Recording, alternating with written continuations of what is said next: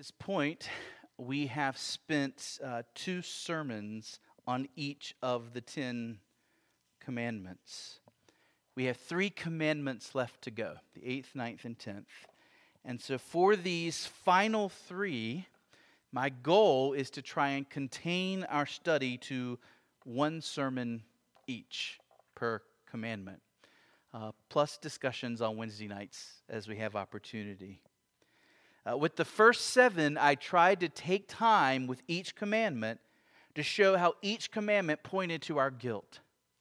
How each commandment shows how badly we need Jesus. And I tried to use each of the, the first seven commandments to show how Jesus came and fulfilled all righteousness for us.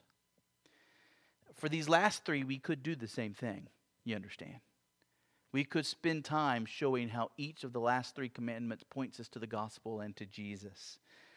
But I'm going to trust that we know something of our guilt. I'm going to trust that we know something of how we've broken each of these commandments, how each of these condemn us before God, and how Jesus Christ has fulfilled them for us. I'm going to trust that we're resting alone in Him for mercy. And so, what we're going to do with these last three commandments is move to the very practical aspects of these commandments. Uh, we're going to be thinking about how to apply the eighth, ninth, and tenth commandments to our lives. Uh, in the mornings, as we're continuing to think through our Reformation series, we'll still be hearing the good news of salvation. These evening services will be more about discipleship, Christian living. How do we now honor the God who has saved us by his grace? We'll unpack each of these last three commandments using two headings. First, what is God setting apart for honor in this commandment? And then, second, what are some practical applications of this commandment for us? So, with that change in mind, look with me at Exodus 20, verse 15. It's only four words in English. You shall not steal. You shall not steal. So here we go. What is God setting apart for honor in this commandment? And the answer is private property. Private property. We are to set apart in our hearts and our minds property that belongs to someone else, and we're to treat it accordingly.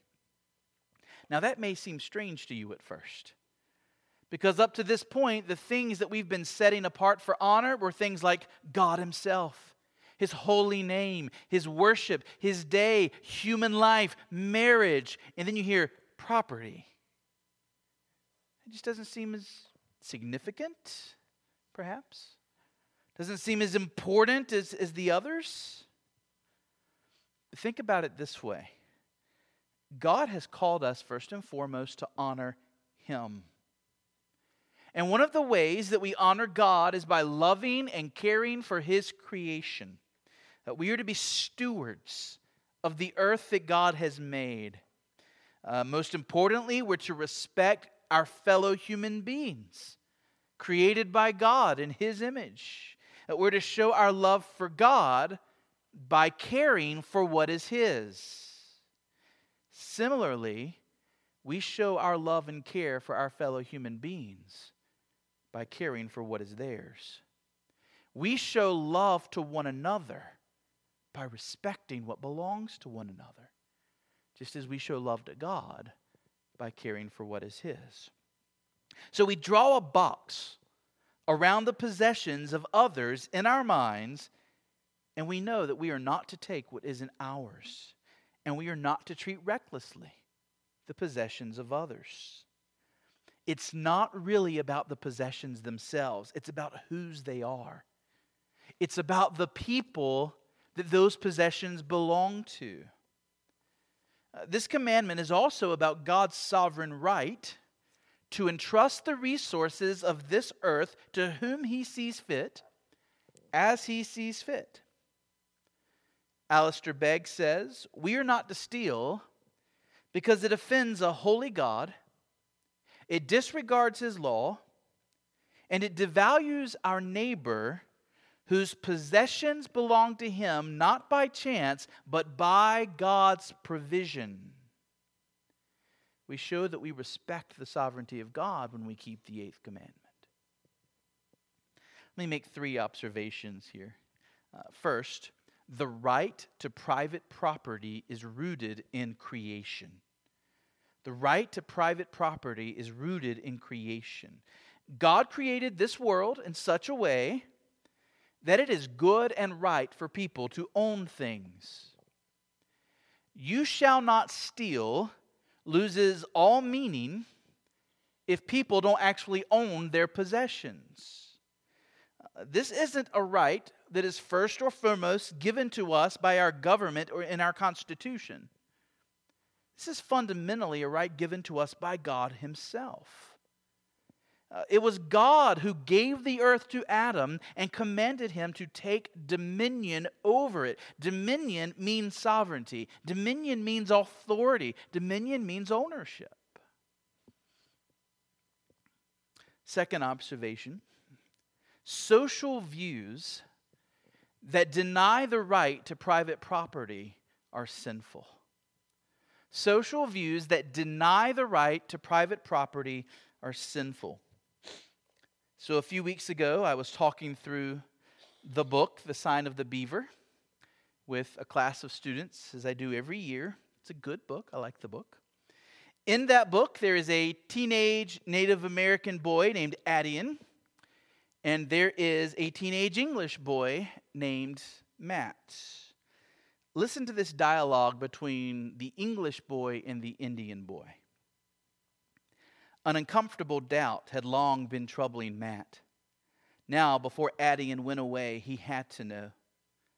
This land, he said slowly, this place where my father built his cabin, did it belong to your grandfather? Did he own it once? How one man own ground? Attean questioned. Well, my father owns it now. He bought it.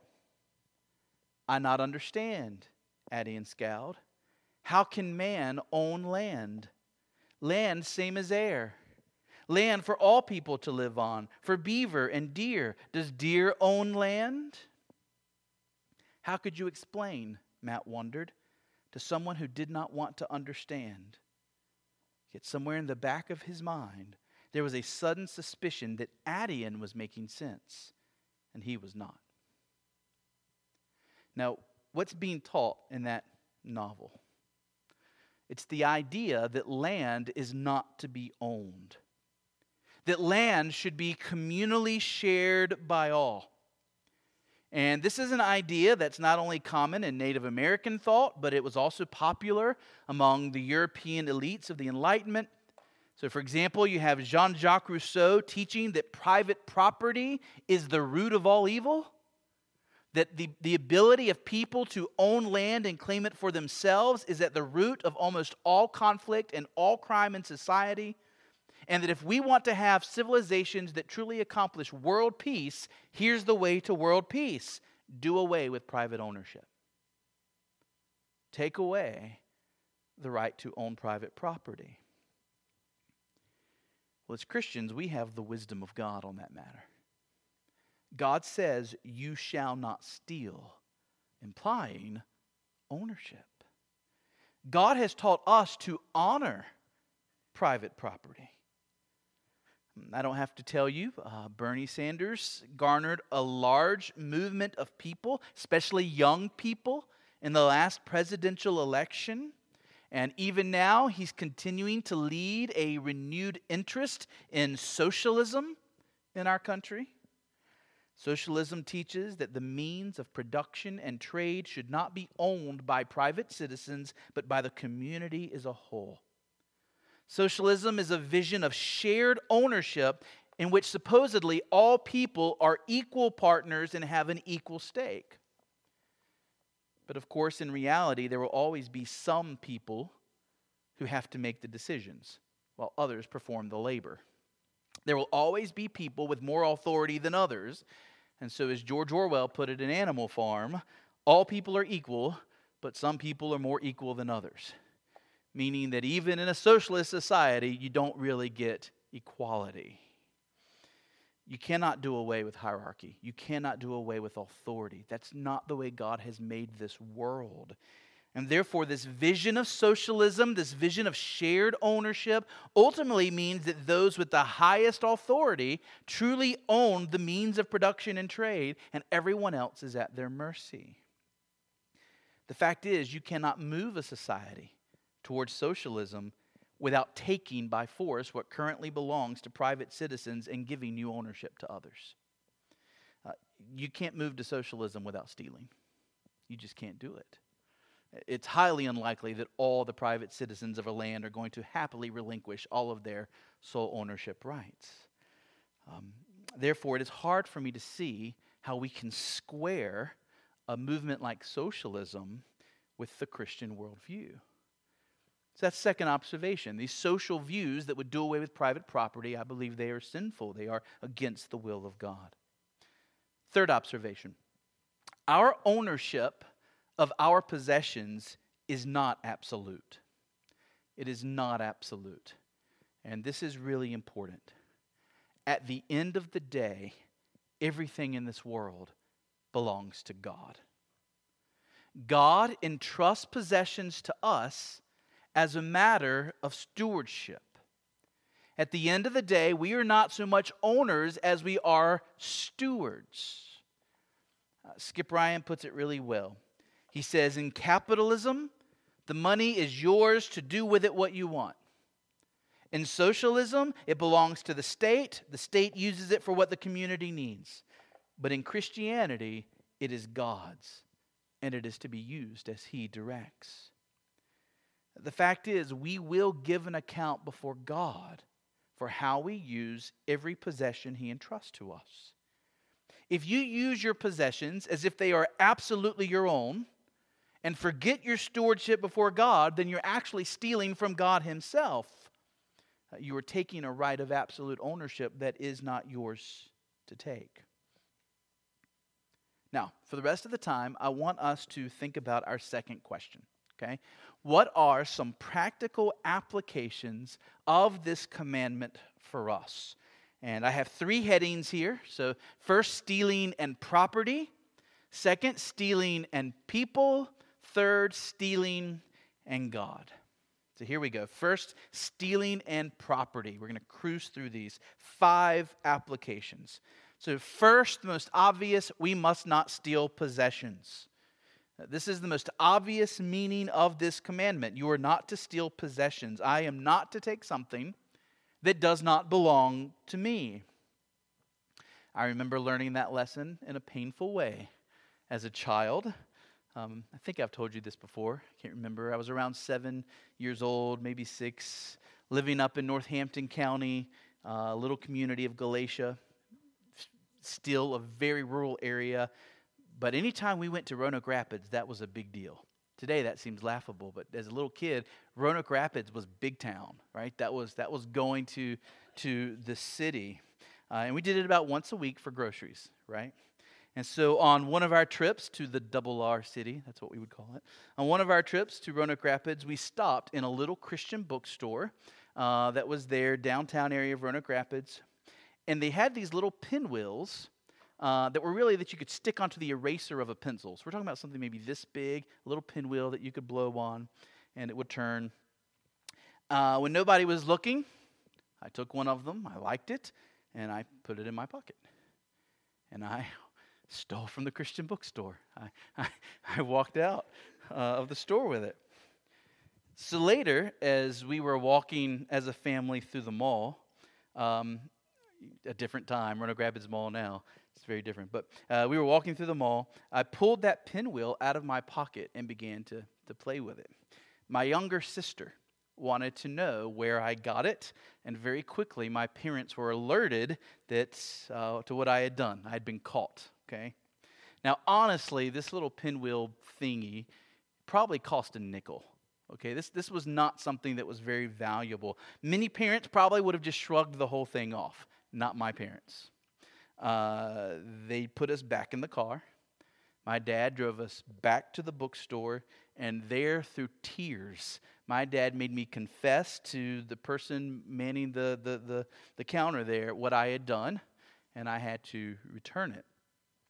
Uh, my parents reminded me that stealing is a crime, and in my little boy thinking, I was sure the next stop was the police station and that I was headed to prison. Um, so I was actually relieved when we got home.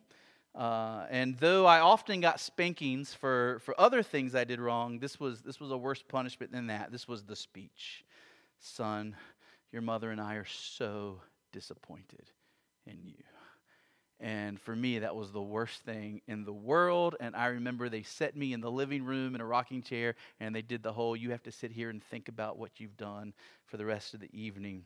Um, all of that might seem a little bit over the top for something so small and cheap as that little pinwheel, but I'm thankful that my parents took that little childish act of theft so seriously because they used it, they seized that opportunity to teach me a lesson that I would never forget. And that lesson is that stealing is stealing, whether big or small. Stealing is stealing, you know, no matter the value of what you take. In my little boy heart, I knew exactly what I was doing when I walked out of that bookstore with that pinwheel in my pocket. And my heart was just as wicked as a little boy in that act as the heart of many people who have stolen so much more. So, Mount Hermon, we are not to take possessions that do not belong to us. We are to show respect for the property of others. We're to put a box around it. We are not to take it for our own. And if we are entrusted with it for a time, we are not to treat the possessions of others recklessly. We show our love for them by respecting their property. Second, we must not steal time we must not steal time. Now, how do we how do we steal time? Well, by not giving to someone the time that they've paid for. So, are you being paid for your time at work?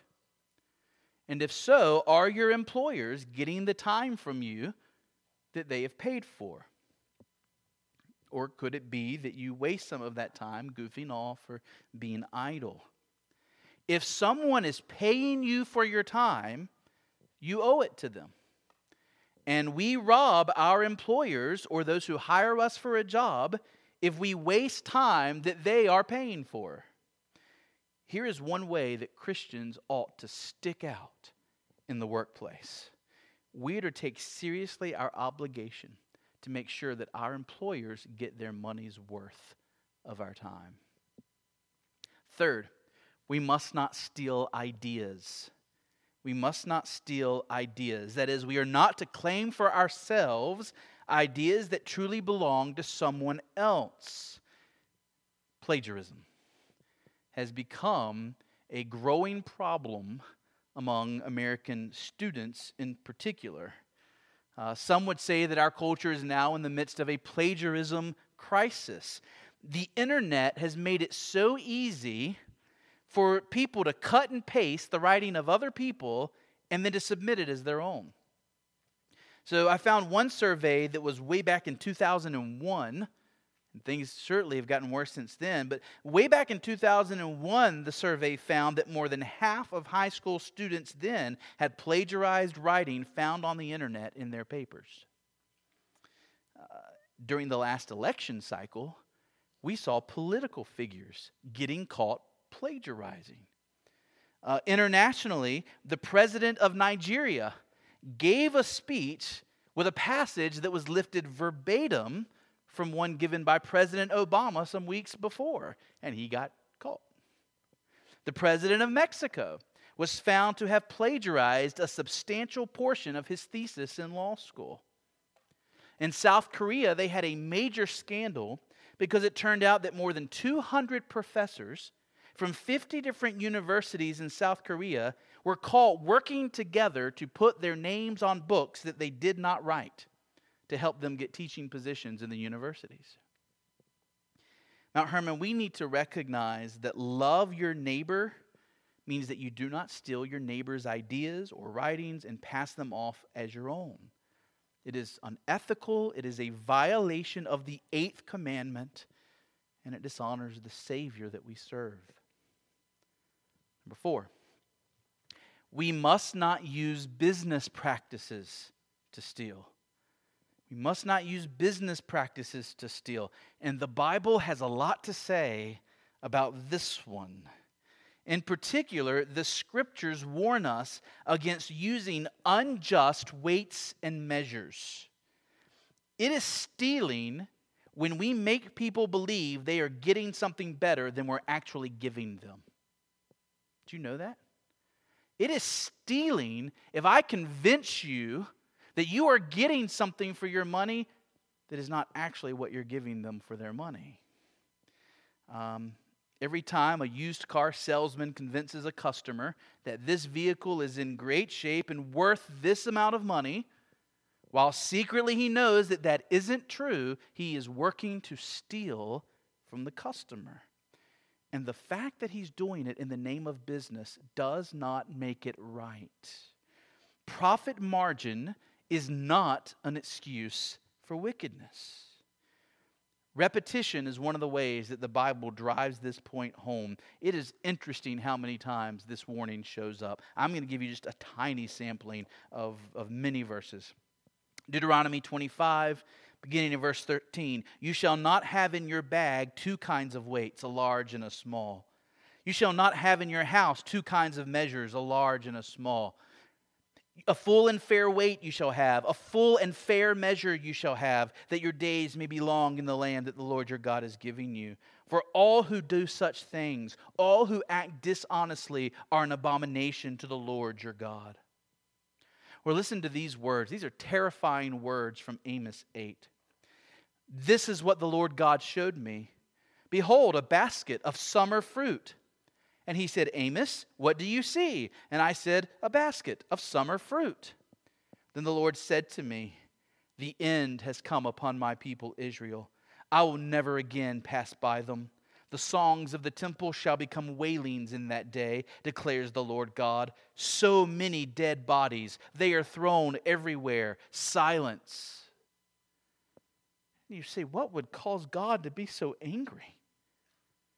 Why would God bring an end to Israel? Terrible wailings, dead bodies thrown everywhere. He says it in the next verses. Hear this, you who trample on the needy and bring the poor of the land to an end, saying, When will the new moon be over, that we may sell our grain? The Sabbath, that we may offer wheat for sale? That we may make the ephah small and the shekel great, and deal deceitfully with false balances, that we may buy the poor for silver, the needy for a pair of sandals, and sell the chaff of the wheat. God looked upon his people, and he saw that not only were businessmen stealing through dishonest practices, using false weights, so that people thought they were getting a certain amount of money's worth when they were actually getting less than that but not only were they doing that, they were doing it towards the poor. They were preying on the poor. The poor were being swindled. They were being taken advantage of by these business practices, and this stirred up God's holy wrath. Mount Hermon, I wonder, when you see people swindling the poor through unethical business practices, does it arouse a holy anger in you? Do you care about that the way God does? Do you see it as the evil sin that it is? Solomon made this a regular word of instruction to his son. Just two examples. Proverbs 11:1, a false balance is an abomination to the Lord, but a just weight is his delight.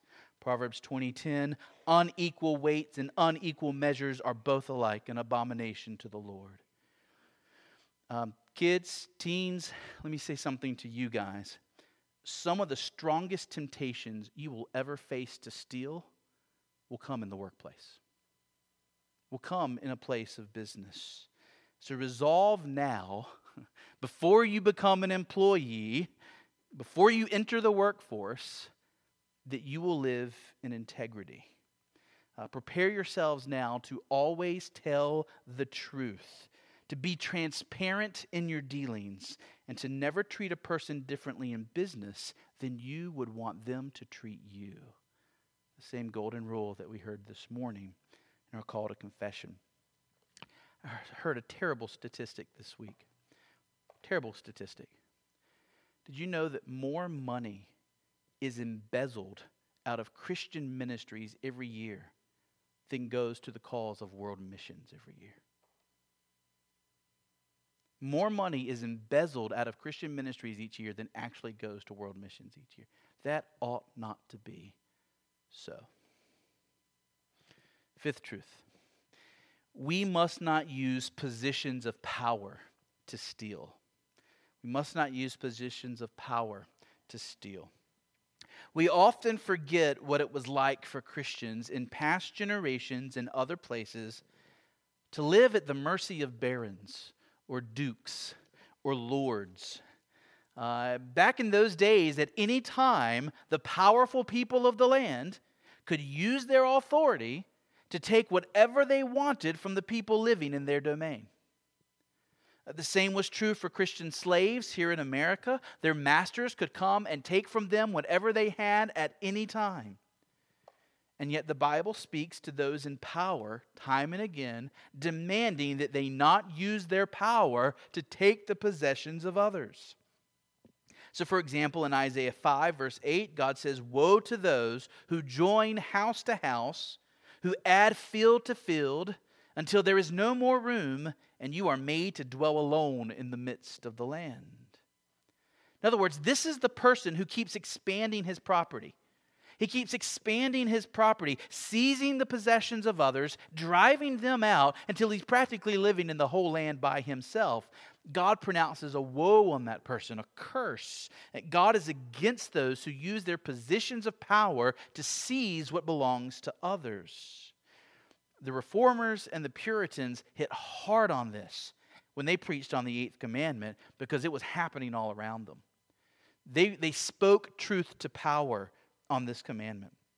Luther pointed out the hypocrisy of the rulers in Germany because they would punish a petty thief and send that thief to the gallows while the rulers themselves would just seize acres and acres of land out from underneath others and take it for themselves. Uh, Bullinger, he's this, a Swiss reformer, he said that the petty thief had to spend his days in prison while those who stole property from others were allowed to walk around in purple and in gold attire. Just because you're in a position where you can get away with something doesn't make it right. And there will be an ultimate accounting. In Jeremiah 22, God pronounces a curse on those who would build large, elaborate houses for themselves while paying their workers almost nothing. It's stealing because you're taking luxuries to yourself while denying what is fair and right to those working for you. Mount Hermon, as you have opportunity, always pay people a just wage. Pay people a wage that is right and fair when you're in a position to do so. Don't abuse people, don't take advantage of them. Jeremiah says, Woe to him who builds his house by unrighteousness and his upper rooms by injustice who makes his neighbor serve him for nothing and does not give him his wages, who says, I will build myself a great house with spacious upper rooms, who cuts out windows for it, paneling it with cedar, painting it with vermilion. Do you think you are a king because you compete in cedar? Did not your father eat and drink and do justice and righteousness, and then it was well with him? He judged the cause of the poor and needy, and then it was well. Is not this to know me, declares the Lord? But you have eyes and heart only for your dishonest gain, for shedding innocent blood, for practicing oppression and violence. Uh, may such words never be said of us. Let us never be those who take advantage of those underneath our power. So that's stealing and possessions. Let's talk about stealing and people. Stealing and people. Uh, it isn't just possessions, right? Money, land, time that can be stolen. You can steal people. And I'm going to give you four examples of this. First, there is kidnapping, which you might think that's not something that happens often. Why are we talking about kidnapping? Well, Paul writes to Timothy in 1 Timothy 1, and he walks through a series of sins. And you can tell what he's doing. He's starting with the fifth commandment and he moves to the ninth commandment and he lists sins. And when he gets to the eighth commandment, this is the sin that Paul mentions people stealing, kidnapping. And one of the reasons that that was probably foremost in Paul's mind is that in Exodus 21 6, so right after the giving of the Ten Commandments, we read this Whoever steals a man and sells him, and anyone found in possession of him, shall be put to death. So, kidnapping was happening in the ancient world, and God's people were to have no part in it. Now, this has happened in different ways over the centuries. Uh, one example that shows up among the reformers and the Puritans was that they understood that a young lady was under the care of her father until the day that her father gave her away to a husband. If a young man came along and took the young lady away and married her against her father's will, that was seen to be a form of kidnapping and was seen to be a violation of the eighth commandment. Second, and this is happening in our day, human trafficking. Human trafficking. Uh, this is particularly a big deal where we are because we live along the I 95 corridor, and human trafficking is happening here. Uh, this is where you take another person against their will and use them for your own monetary gain. The kind of kidnapping mentioned in Exodus 21 probably refers to a form of human trafficking. It speaks of stealing a person in order to sell them. We are never to use people against their will or seek to manipulate them, and we are never to use them for profit against their will.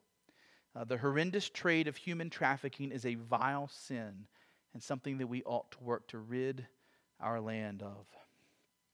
Third, Similarly, there is slavery. There is slavery. Deuteronomy 24 7 If a man is found stealing one of his brothers of the people of Israel, if he treats him as a slave or sells him, that thief shall die. So you shall purge the evil from your midst. Uh, we remember how Joseph's brothers sold him into slavery. Uh, this is stealing in its most radical form. It's taking a person's freedom away from them, making that person the property of another person. It's a violation of the eighth commandment. And then finally, they're stealing a person's heart. Stealing a person's heart. And let me explain to you what I mean by that. This is where you steal a person's ability to make wise and free decisions. Blackmail, bribery, uh, manipulation, these are all examples of heart stealing. It can be negative, where you use information to pin someone into a corner so that they feel like they have to do whatever you say because you have that information on them. Or it can appear positive, like when you seduce someone or make them think that you're something you're not in order to get them to do what you want. In all of these situations, you're no longer treating that person as an image bearer of God. You are using them for your own purposes. You're taking away from them a part of what makes them truly human, their ability to make their own decisions. We're not to have any part in any of that. Finally, let's talk about stealing and God. Stealing and God. So, how do we steal from God? Well, the first way we've already mentioned. We steal from God when we act as though we have absolute ownership of anything. Everything we have is ultimately His. We are to be stewards of it. To act otherwise is to claim an ownership that is God's alone. But second, we steal from God when we fail to contribute sacrificially of what He has given to us for His causes and for his kingdom. And so Malachi 3 talks about robbing God. Malachi 3, beginning in verse 8 Will man rob God? You are robbing me. But you say, How have we robbed you? In your tithes and contributions. You are cursed with a curse, for you are robbing me, the whole nation of you. Bring the full tithe into the storehouse, that there may be food in my house and thereby put me to the test, says the Lord of hosts.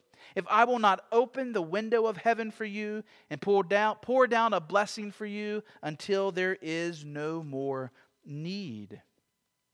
In that passage, God charges his people with robbery because they were enjoying wealth, they were enjoying possessions, and his house was not being cared for. In fact, many of the latter prophets speak against Israel because their people made sure that their own houses were well furnished while the house of God was in disarray. Uh, in our context, the call is for us to steward the resources God has given us in such a way that we give generously to his kingdom, that we give generously to our local church, and we give generously to the propagation, the spread of the gospel. Uh, we don't have time tonight to tackle the whole question of tithing. Is tithing a New Testament practice? Merle's going to be leading Wednesday night. Y'all should ask him that question on Wednesday night, and I'm interested to hear what he, what he will say about that. Uh, we can say this, though. Uh, the New Testament expects our giving to God to be heightened in the New Covenant, not, not lessened. Um, it's not we get to the New Testament and suddenly the requirements are less than they were in the Old Testament. Rather, what we see in, in the New Testament is that we are to give from the heart, and that we are to give generously, and we are to give gladly. In the New Testament, it's less about the amount that you give and more about whether or not it's truly sacrificial giving, whether it's generous giving, the kind that shows that God and His purposes really matter to you. If you give thousands and thousands of dollars every month to the church, but you're so wealthy that you don't even notice, you're robbing God. Meanwhile, if you give only $10 a month, but that is real sacrifice for you. You feel that. It might be true of some of our teens, some of our kids. You feel giving $10 a month. Then that is genuine giving. That is showing that the purposes of God matter to you and you're willing to honor God through sacrifice. So it's less about the amount and more about the heart. Don't rob God by keeping for yourself what love demands we give in sacrifice to Him. Well, finally, third, we steal from God when we steal ourselves from His service when we steal ourselves from his service. So we're going to get to Romans 12, verse 1, very soon, probably December.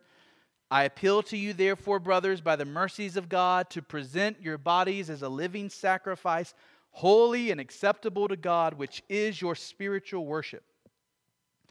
Here's what a Christian is a person who has given themselves to God. We have laid ourselves down on the altar. We have committed our minds, our hearts, our eyes, our ears, our tongues, our hands, our feet. We've committed all that we are to God. There's an old Caedmon's Call song uh, that talks about a Christian who uh, he tries to crawl back off the altar, back into the fire. In other words, there are times when maybe at baptism, right? At baptism, we, we cross that line and we said, God, all that I am, I'm yours. And then the very next day, what are we trying to do? Well, well, maybe not that, God. well, God, I, I don't want to give you that. I want, I want to still make my decisions about that, Father. Um, all to Jesus I surrender, all to Him I freely give, except not this, not now, maybe later. We rob ourselves from God when we do not commit all that we are to His will for our lives when we do not submit ourselves completely to His good will. He loves us more than we love ourselves. He's smarter than we are. He's wiser than we are. We're fools when we try and take back for ourselves that kind of ownership. Uh, we rob ourselves from God when we do not attend worship as we ought. We rob ourselves from God when we do not serve our brothers and sisters as His hands and feet the way we ought. We rob ourselves from God when we forego what we know God would have us do, and we choose to do other things that we like better. And so, Mount Hermon, we ought to resolve afresh tonight to give ourselves completely to God. Uh, Jesus Christ lived every moment of his life on this earth in the service of God. He was 100% given to God, and there has never been a more joyful man that walked this earth. Never. The life of real happiness, the life of real blessedness, The life of real peace is a life lived in total devotion to God. So let us trust Him, let us love Him, and let us give all that we are to Him. And let us keep an eye on our lives to make sure that we do not steal. Amen? Amen. Let's pray.